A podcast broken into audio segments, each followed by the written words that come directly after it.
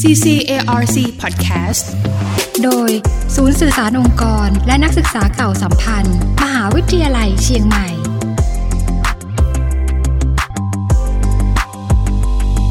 วันนี้นะคะมีเรื่องราวเกี่ยวกับฟักทองมาฝากกันนะคะ จะเป็นเรื่องการปรับปรุงพันธุ์ฟักทองประดับนะคะ ซึ่งรายละเอียดของฟักทองประดับเนี่ยจะนำไปใช้อะไร รวมถึงเรื่องของการปรับปรุงครั้งนี้นะคะ มีที่มาแล้วก็จะเกิดประโยชน์อย่างไรค่ะ วันนี้คุณกมลทิพย์โชตนะคะ ซึ่งเป็นนักวิทยาศาสตร์เกษตร จากภาควิชาพืชศาสตร์ และปฐพีศาสตร์ คณะเกษตรศาสตร์มหาวิทยาลัยเชียงใหม่จะได้มาเล่าให้ฟังกันค่ะ สวัสดีค่ะ สวัสดีครับค่ะ พูดถึงฟักทองค่ะ ก็เป็นสิ่งที่จะเอาไปแปรรูปได้หลากหลายกันเลยทีเดียวทั้งอาหารแล้วก็ขนมต่างๆเนี่ยนะคะครับวันนี้อยากจะเรียนถามค่ะว่า ถ้าเกิดว่าพูดถึงฟักทองเนี่ยในบ้านเราเนี่ยนะคะ มีฟักทองอะไรกันบ้างคะ ครับสำหรับฟักทองในประเทศไทยนะครับ ที่นิยมกันหลักๆนะครับ จะมีอยู่ 3 กลุ่มนะครับ กลุ่มแรกนะครับ เป็นกลุ่มฟักทองพันธุ์พื้นเมืองนะครับเนาะถ้าศัพท์วิชาการแล้วเรียกว่ากลุ่มโมชาต้านะครับอืกลุ่มเนี้ยเป็นฟักทองที่คนไทยรู้จักกันดีนะครับ เนื่องจากว่าเอามาใช้ในการประกอบอาหารนะครับ ซึ่งฟักทองกลุ่มเนี้ยจะมีรสชาติที่ค่อนข้างมันนะครับ แล้วก็เหนียวนะครับ ค่ะครับอันนี่จะเป็นกลุ่มแรกนะครัคะบเป็นฟักทอง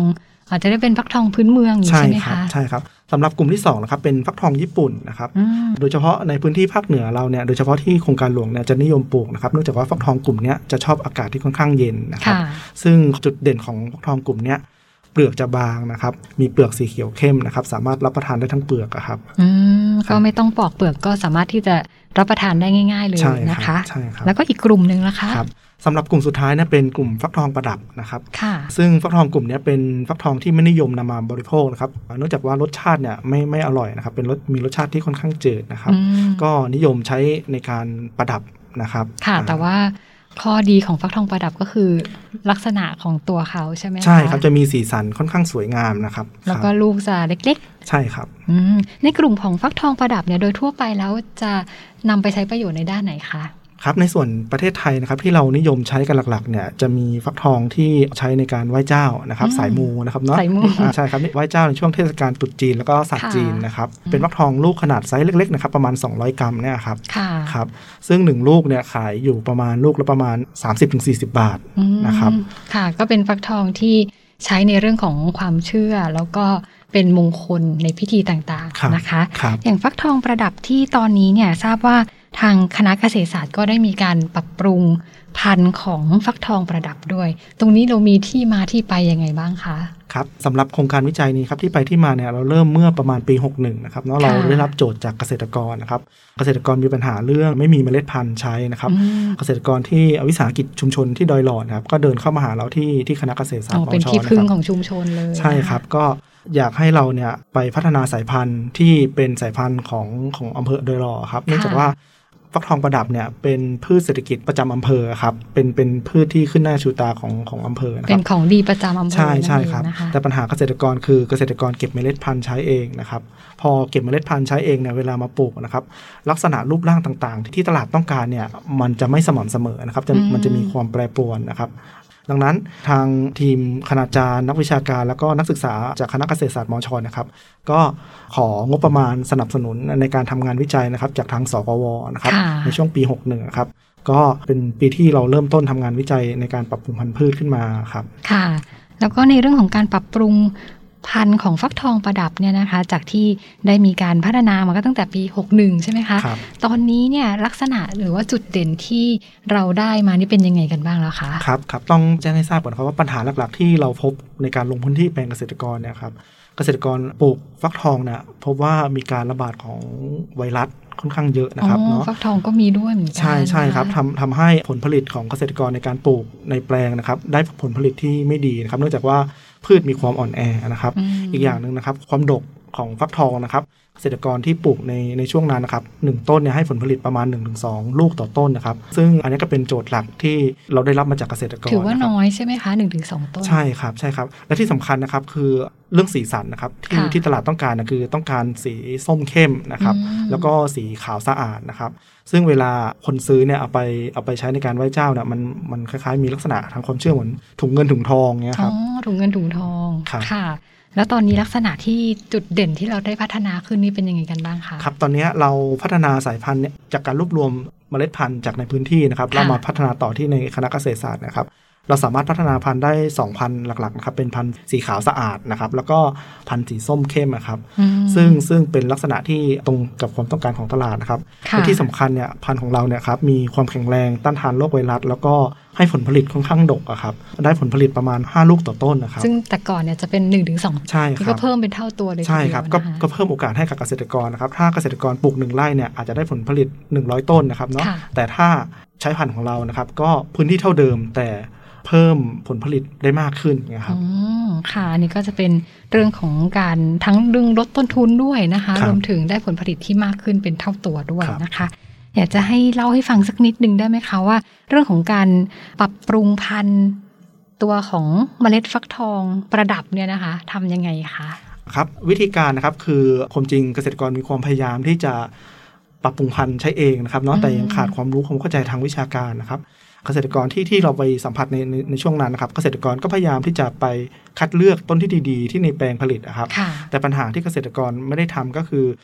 การแย่งพึ่งผสมนะครับเนาะอืมเนื่องจากว่าถ้าเกษตรกรปลูกเนี่ยเราจะเราจะปล่อยให้พึ่งในการผสมตามธรรมชาติเลยผสมตามนะคะธรรมชาตินะครับ ดังนั้นพึ่งนะครับก็จะไปผสมเกสรดอกของฟักทองเนี่ยจากหลาย ๆ ต้นมานะครับค่ะเนาะทำให้เวลาเราเอาเมล็ดฟักทองหนึ่งผลเนี่ยมาปลูกเนี่ยลักษณะของต้นที่ที่ที่เราปลูกออกมานะครับจะมีเขาเรียกมันกระจายตัวนะครับมีความหลากหลายมาก แล้วก็มีทั้งลักษณะที่เกษตรกรต้องการและไม่ต้องการนะครับครับซึ่งวิธีในงานปรับปรุงพันธุ์เนี่ยคือเรา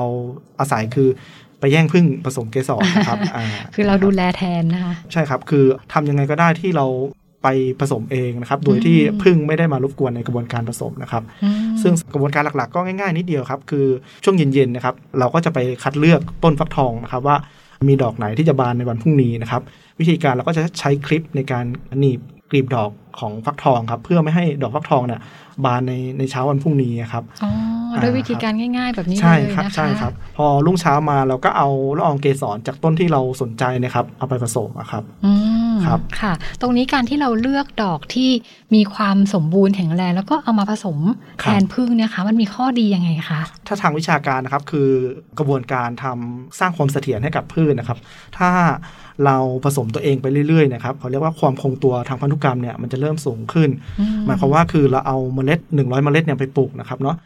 ต้นทั้งร้อยต้นเนี่ยจะมีหน้าตาที่คล้ายๆกันนะครับมอันนี้เราถือว่าเหมือนประมาณว่าบังคับในการผสม ก็คือมีครับความเสถียรแล้วก็สามารถที่จะควบคุมลักษณะของตัวลูกที่จะออกมาให้มีความสมบูรณ์ตามที่ต้องการได้ใช่แบบใช่นั้นคใช่รับไหมคะใช่ครับ ก็วิธีการนี้นะครับเกษตรกรสามารถเอาไปใช้ได้เกือบทุกพืชนะครับอ๋อครับ ไม่ใช่เฉพาะฟักทองใช่ครับ ก็คือทุกพืชที่สามารถที่จะอาศัยการผสมเกสรใช่ครับ โดยพึ่งหรือว่าแมลงเนี่ยนะครัคะบค่ะสำหรับประโยชน์ที่ได้เนี่ยนะคะ นอกจากความคงตัวแล้วก็การควบคุมลักษณะที่ต้องการได้แล้วเนี่ยนะคะ จะเกิดประโยชน์ต่อการขยายพันธุ์หรือว่าการได้พันธุ์ในอนาคตไหมคะครับตอนนี้เราอยู่ในเฟสที่2นะครับที่เราค่ะกำลังจะขยายผลงานวิจัยชิ้นเนี้ยครับสู่แปลงเกษตรกรนะครับ ซึ่งซึ่งเรากำลังจะขอทุนวิจัยอยู่นะครับเนาะซึ่งเราคาดหวังไว้ว่า เราจะเอาพันธุ์ดีพันธุ์เนี้ยครับกลับคืนสู่ชุมชนอืมเดิมนะครับที่ที่ที่เป็นโจทย์วิจัยหลักนะครับ เสร็จแล้วเราจะไปสอนเกษตรกรนะครับให้ผลิตเมล็ดพันธุ์ใช้เองนะครับ แล้วเราจะ สร้างนักปรับปรุงพันธุ์พืชชุมชนนะครับอืมซึ่งเราคาดหวังความยั่งยืนของชุมชนเนาะถ้าชุมชนมีนักวิจัยชุมชนนะครับ ก็สามารถที่จะต่อยอดงานวิจัยของเรานะครับแล้วสร้างพันธุ์อีกหลาย ๆ พันธุ์ขึ้นมาได้ในในพื้นที่ของตัวเองครับอ๋ออันนี้คือไม่เฉพาะฟักทองเท่านั้นนะคะใช่ครับก็คือสามารถที่จะไปประยุกต์กับพืชท้องถิ่นหรือว่าพืชที่ดั้งเดิมที่แต่ละชุมชนมีอยู่แล้วเนี่ย เหมือนอนุรักษ์พันธุ์พืชไม่ให้สูญหายไปด้วยใช่แบบครับนั้นใช่ใช่ไหมครับคะคือปัญหาหลักๆ ในบ้านเรานะครับจะพบว่าเกษตรกรเนี่ยส่วนใหญ่อะการปลูกพืชเนี่ยเรามักจะไปซื้อเมล็ดพันธุ์จากตามท้องที่ตมีลาเป็ดนซองใช่ครับใช่ครับ ดังนั้นพันธุ์พืชพื้นเมืองของเราเนี่ยจะสังเกตว่ามันเริ่มสูญสูญหายๆไปอ๋อนะครับอันนี้น่าเสียดายมากเลใช่ยนะคะใช่ครับ ซึ่งถ้ามีนักปรับปรุงพันธุ์พืชชุมชนในหลาย ๆ พื้นที่เนี่ยก็จะช่วยกันอนุรักษ์พันธุ์พืชพื้นเมืองพันธุ์ดีๆไว้ได้ครับค่ะ นี่ก็เป็นโครงการที่ทางแต่ละชุมชนนะคะ ถ้าสนใจหรืออะไรเงี้ยก็สามารถที่จะผนึกกำลังกันเริ่มต้นที่ชุมชนก็ได้ครับค่ะสำหรับในอนาคตนะคะ การปรับปรุงพันธุ์ฟักทองประดับนี่จะต่อยอดยังไงบ้างคะครับเนื่องจากฟักทองประดับนะครับ เป้าหมายหลักคือการใช้ในการไหว้เจ้าเนาะไม่ได้ใช้ในการบริโภคนะครับค่ะดังนั้นการต่อยอดที่จะไปแปรรูปเป็นผลิตภัณฑ์อาหารเนี่ยค่อนข้างลำบากนะครับแต่เรามองเป้าหมายว่า คือเราอยากจะพัฒนาชุมชนให้เป็นชุมชนต้นแบบในการพึ่งพาตัวเองนะครับ เราอยากจะเห็นชุมชนเนี่ยครับในการที่มีองค์ความรู้ในการผลิตเมล็ดพันธุ์ไว้ใช้เองนะครับ แล้วเห็นชุมชนอื่นเนี่ยเข้ามาเรียนรู้เป็นชุมชนต้นแบบในการที่จะผลิตเมล็ดพันธุ์ใช้เองเนี่ยครับอืมครับค่ะก็เหมือนเป็นการสร้างต้นแบบในชุมชนเพื่อที่จะถ่ายทอดองค์ความรู้ให้ชุมชนเนี่ยสามารถที่จะรักษาเมล็ดพันธุ์ของชุมชนได้อย่างยั่งยืนในใช่อนาครับคตใช่นะครัคะบสำหรับในเรื่องของ การพัฒนาปรับปรุงพันธุ์ของฟักทองประดับแบบนี้ถือว่าประสบความสำเร็จแล้วในระยะหนึ่งหรือเปล่าคะใช่ครับแล้วก็ตอนนี้เหลือเหลืออยู่กระบวนการขึ้นทะเบียนพันธุ์พืชกับกรมวิชาการเกษตรครับอ๋อแล้วก็จะเผยแพร่พันธุ์ให้กับเกษตรกรได้ใช้ปลูกต่อไปอะครับค่ะ เรื่องของการปรับปรุงพันธุ์แบบนี้นอกจากเรื่องเมล็ดฟักทองแล้วเนี่ยนะคะ อยากจะฝากอะไรถึงเกษตรกรหรือว่าคนในชุมชนบ้างไหมคะ ครับคือความจริงเนี่ยทางคณะเกษตรศาสตร์นะครับพยายามพัฒนาพันธุ์พืชหลาย ๆ พันธุ์นะครับเพื่อที่จะเป็นพันธุ์ทางเลือกให้กับเกษตรกรนะครับในการที่จะลดการซื้อเมล็ดพันธุ์จากภายนอกนะครับค่ะแล้วก็ถ้าเกษตรกรมีความสามารถที่จะพัฒนาสายพันธุ์ได้นะครับ เราก็ยินดีนะครับ ตอนนี้เราพยายามที่จะส่งเสริมเกษตรกรเนี่ยในการที่จะสร้างธนาคารเมล็ดพันธุ์พืชชุมชนนะครับอืมให้อนุรักษ์พันธุ์พืชพันธุ์พื้นเมืองดีๆนะครับ เก็บไว้ใช้นะครับ แล้วก็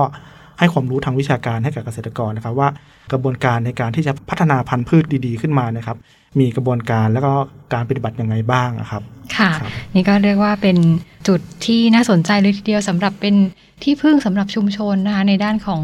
การมีเมล็ดพันธุ์ที่ดี ๆสำหรับชุมชนเพื่อใช้ในชุมชนเองครับแล้วก็เรื่องของการส่งต่อ สิ่งดี ๆ แบบนี้ไปยังรุ่นลูกรุ่นหลานด้วยนะคะครับสำหรับใน